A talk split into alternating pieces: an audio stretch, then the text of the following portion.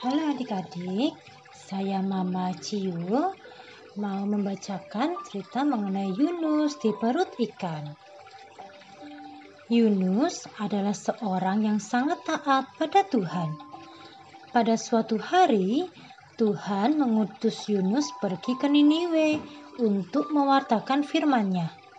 Tuhan ingin penduduk Niniwe bertobat. Yunus begitu ketakutan karena orang-orang Niniwe sangatlah jahat. Lalu Yunus ingin bersembunyi dari Tuhan.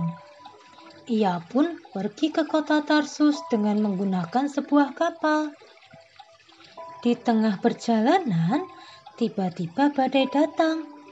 Yunus berkata, "Tuhan telah menemukanku. Aku tidak bisa bersembunyi lagi."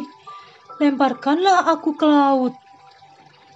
Lalu Yunus dilemparkan ke laut. Seketika itu juga badai pun reda.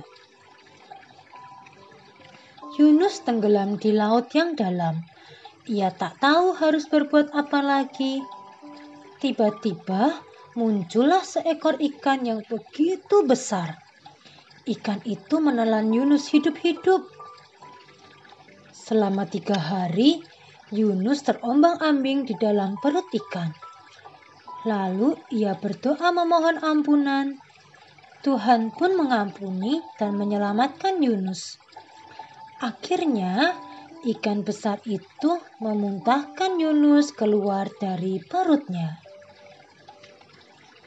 Yunus sadar ia harus pergi ke Niniwe. Di sana, ia mewartakan firman Tuhan.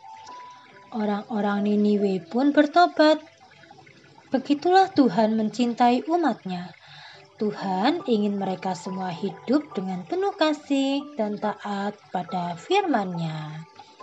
Demikian adik-adik cerita tentang Yunus di perut ikan.